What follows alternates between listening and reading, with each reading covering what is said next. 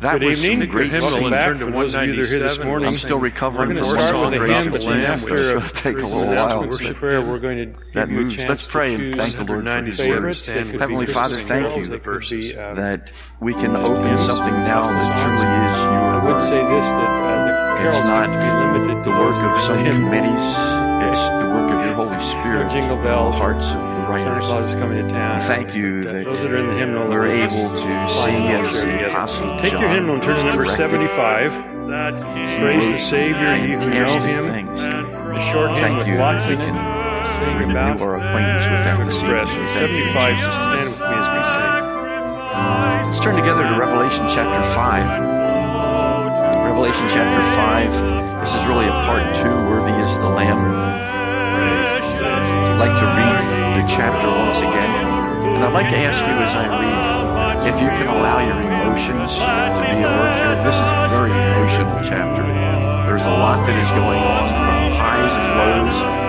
Allow your emotions to speak to you as we read through here. Remember, this is the Apostle John from his vantage point.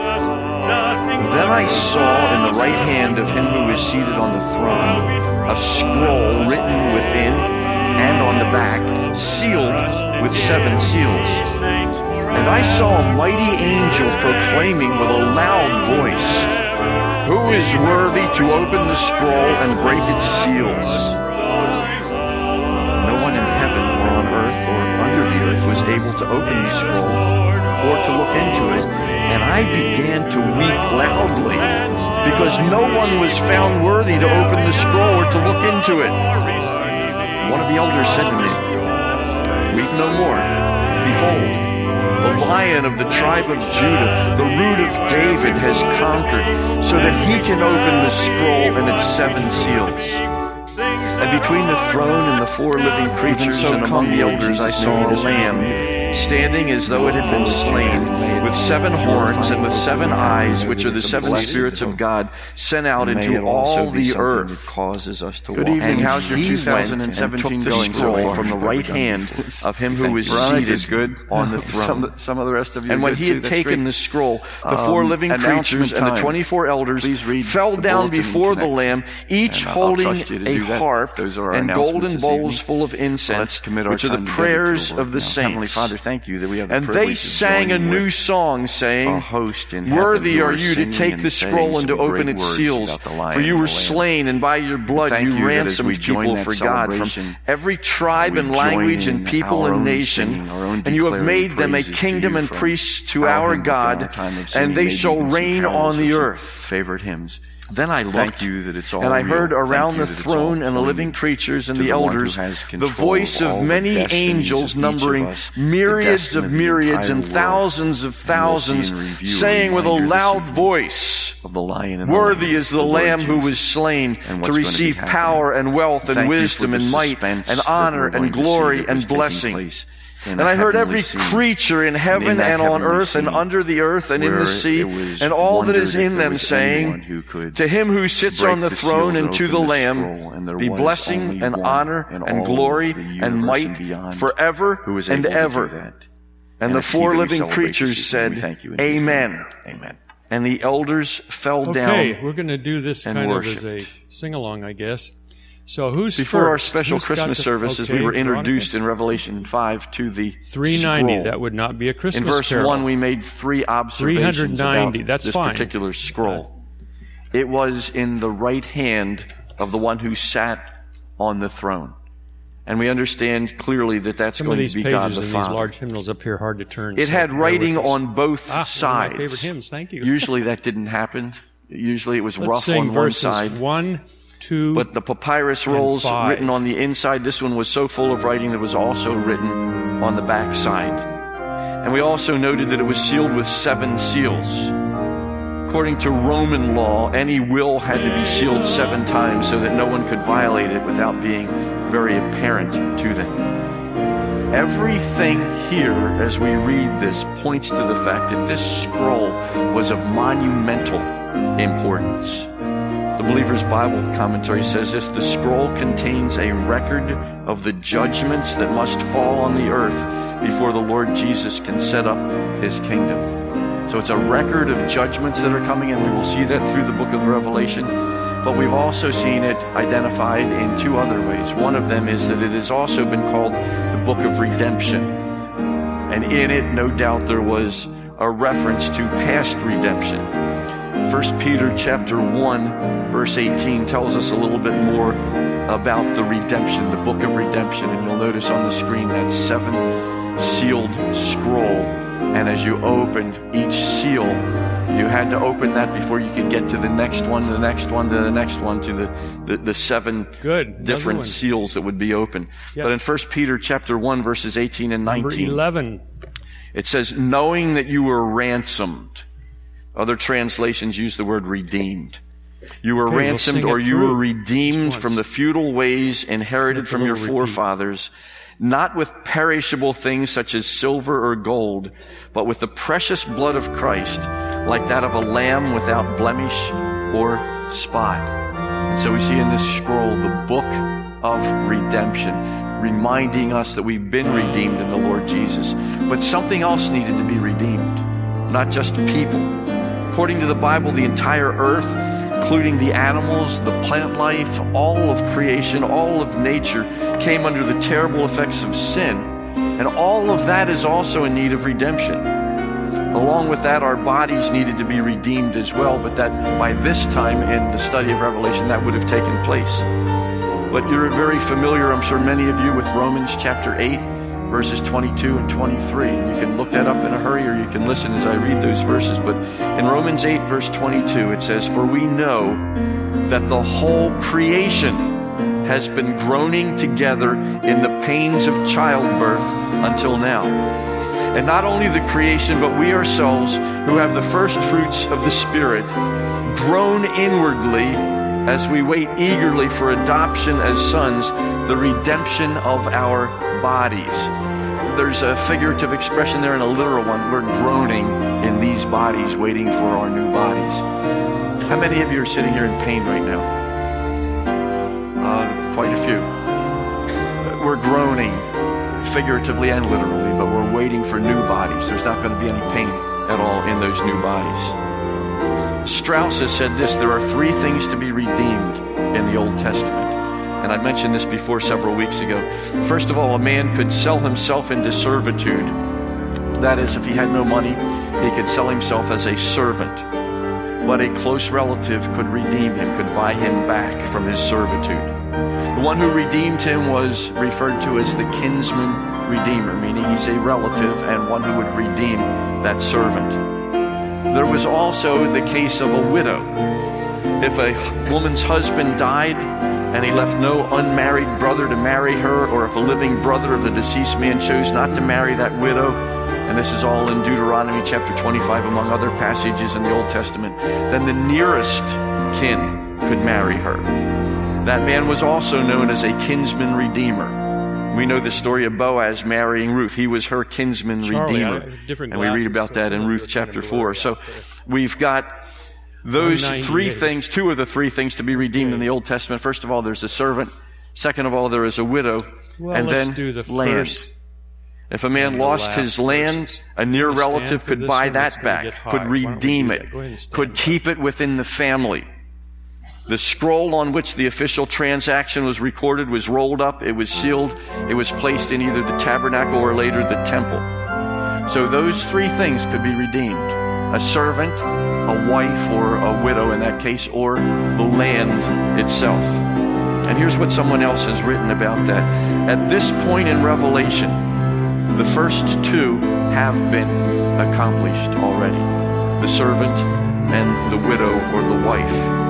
The church, the bride of Christ, was caught up in the rapture, we believe spoken of in Revelation chapter 4. And we, his servants, have been fully redeemed, having received our resurrection bodies at the rapture of the Lord Jesus. But the earth and the creatures in the earth, both vegetable and animal, he says, are still under the curse. The earth itself is still groaning under the curse of man's sin. These also must be redeemed, for Christ is the perfect Redeemer. And every realm which comes under Adam's sin must also be delivered by the redemption of the last Adam. And so we see that Everything was cursed at the fall. And all of it at this point in our study in Revelation hasn't been bought back yet or redeemed. So we understand that some great things are still to happen. The whole earth fell when Adam fell. The earth and the atmosphere around it have been snatched from us by the invader, Satan. And I did mention this a few weeks ago also. When the devil offered to give all of the kingdoms of the world with their glory to Jesus, if Jesus would simply bow down and worship him, you remember Jesus did not repudiate that particular claim. He didn't repudiate that because if we look at that context there in Matthew chapter 4, what Jesus did tell Satan was to get lost. He didn't repudiate his claim, though. He didn't say, Well, you can't offer me that. That's not in your possession. You, you, you don't have any right to do that. He, he told him to get lost in these words. He said uh, in the ESV, Be gone, Satan. Satan had asked for Jesus' worship in exchange for all the kingdoms of the world and all of their glory. But Jesus told him, It is written, You shall worship the Lord your God, and him only shall you worship. So Jesus didn't repudiate his claim that he had the title to all of that, but he did tell him, You've got to get out of here. The scroll that John saw has also been identified thusly as You can be seated. the title deed to Yes, this Tom. world. Once committed to mankind to rule for God, but now in the hands of Satan. And when we go back to the Garden of Eden, we see that that title deed was lost as a result of the fall, as a result of sin. So the scroll that God held in his hand You as we begin versions Revelation chapter choruses. 5, that scroll is the title deed to the earth. It's a book of redemption. It is also a book of judgment that we can see. And again, according to Roman custom, it was sealed seven times because it was a will, but this one was a very unusual will. It is a will to a son who is to be the king of the earth. No one can open the will except the rightful heir at the death of the testator. But Jesus' death secured the inheritance for himself, but he was both testator and heir because Jesus is divine, Jesus is God. That makes it a very unusual will. Don't ever try that yourself. Nobody else could have done that except the Lord Jesus. Then when we come to Revelation chapter 11 and verse 15, and uh, I, I failed to mention this also. Uh, let me back up just a step. When Jesus didn't repudiate his claim, he didn't repudiate his claim, nor did the other scriptures, because we find that three times Jesus called Satan the ruler of this world. Three times that John records himself. Paul calls Satan the God of this world and also the prince of the power of the air. And John wrote, the whole world lies under the power of the evil one. So we understand what is going on and why this title is going to be changed back, why this land is going to be redeemed. And when we come to Revelation chapter 11, verse 15, later on, it says this Then the seventh angel blew his trumpet, and there were loud voices in heaven saying, The kingdom of the world has become the kingdom of our Lord and of his Christ, and he shall reign forever and ever. So we've got that title deed changing hands. Okay. And we love the song. We sing about that. The kingdom of this world has become the kingdom of our Lord and His Christ, and He shall reign forever and ever. Do you see why this is such a significant occurrence that is Verses going on one, at this particular two, time? We read through Revelation and chapter five. 5 sometimes very quickly, and we say, five. okay, let's get to the action. Let's get to the judgments. Uh, but this paves the way for everything else that happens. Jesus came, took the scroll, and began to break the seals. Each time a seal is broken, new judgment is poured out as Jesus takes back the earth. That explains why everything is so dramatic in chapter 5. Let's look at it a little more closely. Who is worthy? We're looking at the first four verses. In verse 2, we're introduced to a mighty angel. Some say that it is Gabriel, where it says there, I saw a mighty angel proclaiming with a loud voice. Some say it's Gabriel. Some say it's Michael. A case could be made for Gabriel. His name means the strength of God, and this is a mighty angel. A case could be made for Michael. The Bible doesn't tell us, so it really doesn't matter. It is a mighty or a strong angel. And we're told the angel was proclaiming in a loud voice. And when you look up that word, literally it means screaming at the top of his lungs.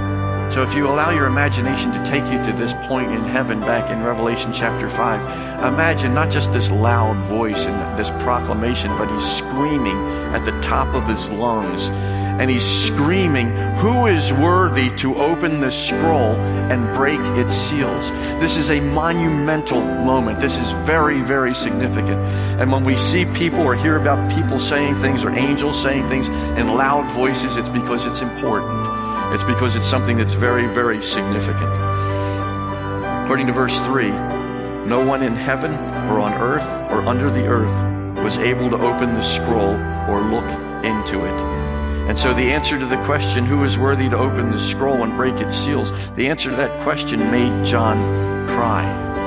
And again, when we look at that literally, according to what it says in verse 4 there, he kept on shedding many tears. In fact, one writer says John wept copiously. There's something that's very, very upsetting. We're not told exactly why it was that he cried. It was more than curiosity that he wasn't going to be able to find out what was on the scroll. More than curiosity, it seems as if he had knowledge of what was there. We don't know how much, but uh, someone, after saying John wept copiously, said, Did that mean that the wrongs of earth would go unrighted? That the righteous would never be vindicated, that the wicked would go unpunished? you know Did it mean that the kingdom One would not come in, because the necessary evening, purging of the earth would be girls Was that going through John's mind? words, and she said, We don't know, but we know that it was very, very significant to him that somehow So, here was this scroll. It was so song. important, and nobody was going to be able to open it and find out what was inside. And so he cried and he cried. Why was no one found worthy? Because this is what the angel was really asking for. The angel was really asking for this. Who has the innate, virtuous worthiness of character and the divine right that would qualify him to break the seals? And who has the power to defeat Satan and his demon host, to wipe out sin and its effects, and to reverse the curse of all creation? Who's able to do that? And you can look around and figure out nobody is able to do that except one, and he'll be revealed. Who is morally worthy to open Verse this book three. of justice and finality? forget the master. Who is morally worthy to do that? Who is qualified to break the seals and lay claim to the entire earth? Who has furnished the price of redemption? Who is the rightful heir? Who is worthy to take possession of the earth and govern it in righteousness? Who alone is worthy and capable of giving worldwide punishment? Remember, vengeance is mine, says the Lord. And that's what's taking place here. Who is worthy to do any of these things, let alone Time for two more. them? So I see one So that's a very, very there. significant question. That Yes, that's you. Who is worthy to open the scroll and to examine the seals that are there? Who is able to do that? And the answer is look around. Who possibly could do that? And the answer comes back to one. Okay. Any volunteers? Let's sing it twice. It's Here's what. Strauss no says. verse here with it. All the efforts of all the unregenerated and unsanctified men in politics, religion, arts, sciences, philosophy, psychology, and war I'll do the have intro. forfeited any right to rule the world. Egypt, Babylon, Greece, Persia, Rome, Germany, Italy, Russia all tried to take over the role Come of the kinsman redeemer and all fell like in ignominious ruin. All Jesus of them tried to Christ is set up this world power. born for you and me. Here's what John MacArthur says. But as the echoes of his cry recede, there is only this silence. The powerful archangels Michael and Gabriel do not answer. like the Christmas Uncounted thousands of other angels remain silent. Born for you All the righteous dead of all the ages, including Abraham, Isaac, Jacob, Joseph, Job, Moses, David, Solomon, Elijah, Elisha, Isaiah, Jeremiah, Ezekiel, Daniel, Peter, and the rest of the apostles, Paul, and all the others from the church age say nothing. Four foot eleven. No to one in heaven. heaven or on the one more, earth yeah. or under the earth was able to open the book or I'm to sorry? look into it. A search of the entire No, universe from hell to Not heaven this and all points in between turns up no one worthy to open Okay, let's the stand up. scroll. This will be our last one. and Let's again, it's enough to make a grown man cry, We'll do verses which John one does in verse and 4. uh, four. He wept and wept, literally kept on weeping much. And again, we've got to see his reaction as more than curiosity. What if no one were worthy? Then we would all be the weeping oh ones today. If no one were worthy to take back this planet. But the good news comes in verses 5 through 7. The lamb, lion, the lion and the lamb is worthy. What a relief as we look at verse 5. What a relief to see what's going on here. Because one of the elders, elders said to John, Weep no more. Behold, the lion of the tribe of Judah, the root of David, has conquered so that he can open the scroll and its seven seals. What a relief. Don't cry anymore, John. Why not? There must be a good reason. There is, because someone is worthy. And that's the lion. Tribe, lion of the tribe of Judah, the root of David. Why the reference to the lion of Judah? If we go back to Genesis chapter 49, and you're welcome to turn there if you'd like to, or find that in, in your device. Genesis chapter 49, verses 8 to 10 very powerful verses, prophetic verses, good Christmas verses as well, talking about the coming of Messiah. Jacob is prophesying about what's going to happen to his sons, and there is a greater prophecy about Judah because it involves the one who is coming who can only be Messiah. So here's what he says in Genesis 49, verses 8 to 10. Remember, this is Jacob now pointing out what's going to happen in the future to his sons. And he comes to Judah, and he says, Judah, your brothers shall praise you. Your hand shall be on the neck of your enemies.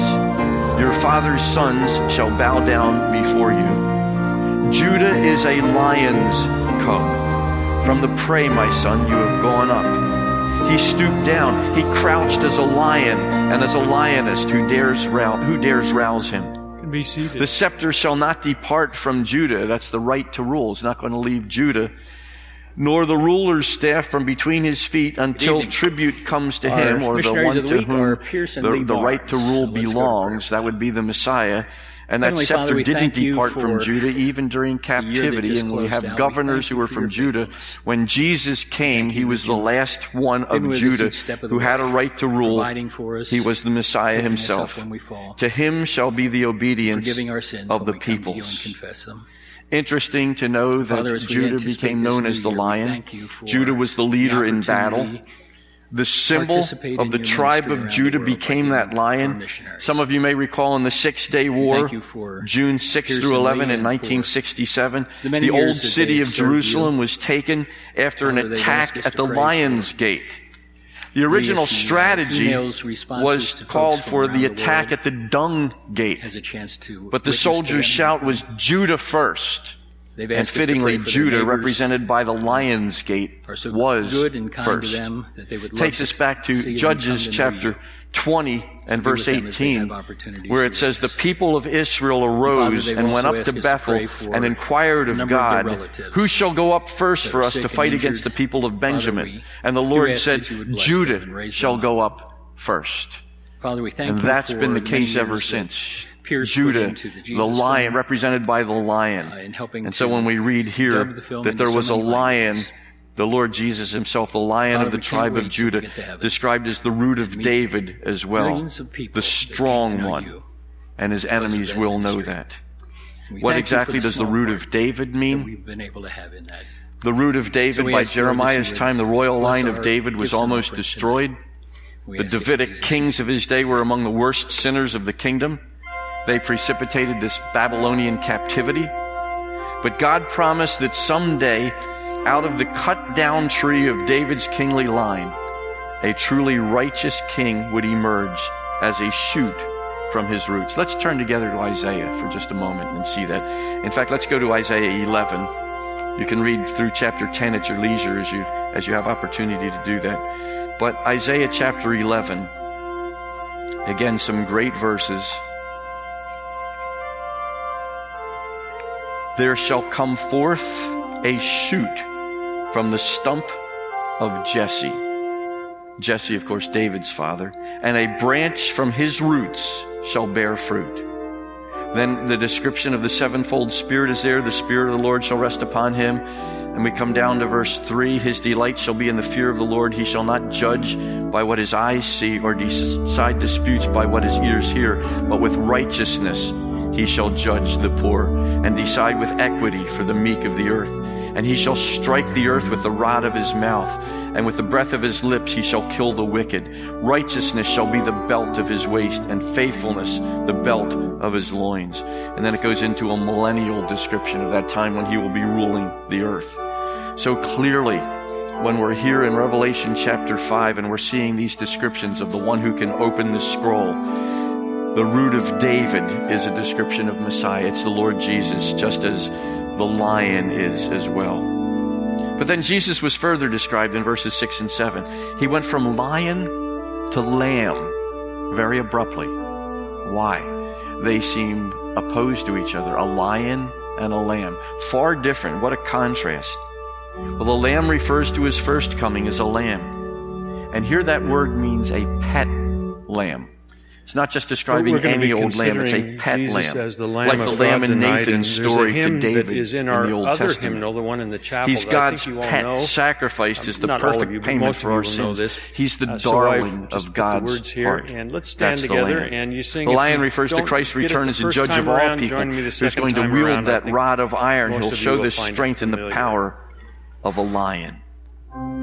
And so we see this contrast. We see the one who died for us, but we also see the powerful one who's going to take back the earth in judgment. The lion and the lamb pictured almost in consecutive verses are here. Very interesting that we see something going on here as well. What we're seeing is Jesus, according to what it says in Hebrews chapter 1 3, God. O tells us there that he is the radiance of the glory of God and the exact imprint of his nature, and he upholds the universe by the word of his power. Then it says, after making purification for sins, he sat down at the right hand of the majesty on high.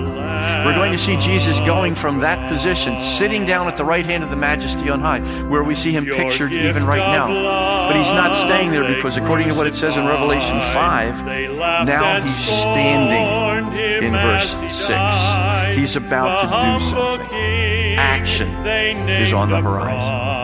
Sitting at the right hand of the majesty right now. And when we get to Revelation chapter 5, he's standing up. It's time for action. Now we also see a further description, seven horns. What do the seven horns mean? It's imagery drawn from the scripture. It speaks of complete power and authority.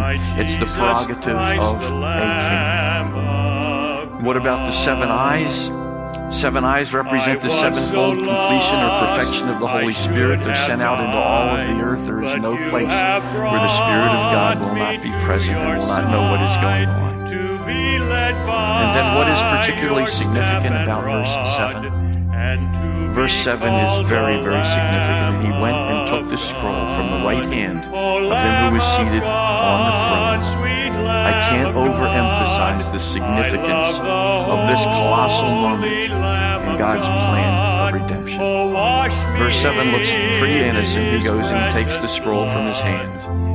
Power and judgment are committed to the Lord Jesus Christ, and the party is over now. This moment, verse 7, the party is over for Satan and the hordes of evil that have thought that so far things have gone pretty well. They've got a lot going for them. The party is over, and they're about to find that out very big time.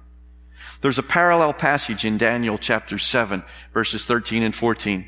It doesn't mention the scroll, but I think it's very clear that it's mentioning this moment.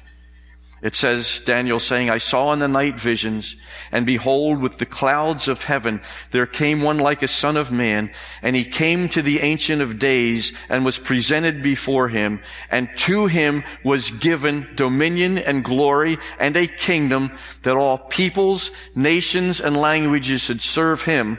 His dominion is an everlasting dominion which shall not pass away, and his kingdom one that shall not be destroyed. And thus we have that happening here in verse 7. Exactly what was prophesied by Daniel. Why is this so significant? Well, there's another reason why is this so significant because we see the response that happens immediately to the worthiness of the lion, the lamb, the only one anywhere who could open the scroll. So the worship begins immediately with verse 8. The four living creatures, the highest order of angels, the 24 elders fall down in worship. And then when we look at verses 8 through 14, it chronicles three choirs and an amen. These choirs are singing, it tells us distinctly. Saying, it tells us also. Don't know whether the singing continues on into the saying or not. You'll see as we go through here in just a moment what's going on. But there is a, a, a 28 voice ensemble, but probably a lot more than that, that opens up this praise. Look at verse 8. In verse 8, it says, And when he had taken the scroll, the four living creatures and the 24 elders fell down before the Lamb, each holding a harp. Interesting that all of them are musicians now. But what is more interesting to me is we've seen already in our study the 24 elders, I believe, clearly represent the church.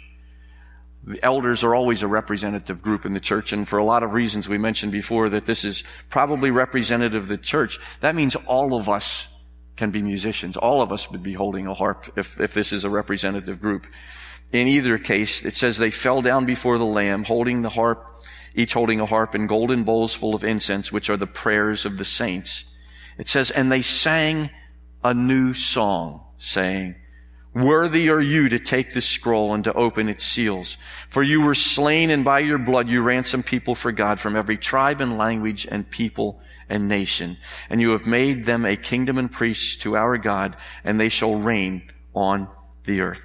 A very significant scene of worship involving a group that's going to get larger as we'll see in just a moment. We see that pictured for us next in verses 11 and 12. And if you want to let your imagination go along with what's on the screen right now, this is a foretaste of what is there. Then I looked and I heard around the throne and the living creatures and the elders the voice of many angels, numbering, and then it says, some of your translations will read differently, myriads of myriads and thousands of thousands some say that's hundreds of millions and hundreds of millions and tens of thousands. Others say that it is meant to be, and they can, they can attempt to prove it and they do that. It means an uncountable number of angels. It means that we can't put a number to it. That there are so many of them however many you want to read into that, myriads of myriads and thousands of thousands, and the myriads has got to be more than the thousands at least. So we're, we're talking millions upon millions upon millions of angels at least. Saying, it doesn't say singing here, it says saying with a loud voice, but in the context, I can't make the word saying in the Greek language mean singing. Um, but in the context, it could conceivably mean that, just not etymologically. And they say, worthy is the lamb who was slain to receive power and wealth and wisdom and might and honor and glory and blessing. There's a third choir in verse 13. And some will scratch their head and say, what does this really mean? And I heard every creature in heaven and on earth and under the earth and in the sea and all that is in them saying, to him who sits on the throne and to the lamb be blessing and honor and glory and might forever and ever. Every creature praising the Lord. Because remember, when we fell, all of nature fell, everything fell. So it is not inconceivable to me that this would include something like this. Every creature praising the Lord for who he is in this context. So we've got one choir in verses 8 to 10. We've got an angelic choir, uh, at least saying or singing in verses 11 and 12, and now all of nature. And then we've got the four living creatures coming up saying, Amen, which means so be it, let it be, or make it happen. I like to make it happen in this case. Do you know what? We're going to see this huge army again in Revelation, marching out of heaven to execute judgment, to gather God's elect and return with Christ when he sets up his kingdom. The first seal is about to be opened, and truly the party is over, and the elders, if that represents the church, fell down and worshiped. That's us. I believe sincerely that that is us. The elders fell down and worshiped at this scene. Do you see why Revelation chapter 5 is so significant? It's not one to be passed over lightly. It's showing the only one in the universe who can do what is about to be done is doing it, and it's about to happen. The first seal is about to be opened, and Lord willing, we'll pick that up in a couple of weeks. Let's pray together. Heavenly Father, if we're among those elders and we fell down and worshiped, may we worship even right now. We're not there yet, but we will be one day. We will be and we'll be able to witness this great event, this colossal event. And we'll be able to be as excited as John was emotional when he thought he couldn't see it. We will be able to. So thank you so very, very much for this glimpse, for this preview, for this reminder of how powerful the Lord Jesus is and what a great plan that you have put in place. We thank you for that and we thank you that we're permitted to read the last chapter of this book before it happens. And thank you so very, very much for being the great God who reveals himself to us in his word. We thank you in Jesus' name.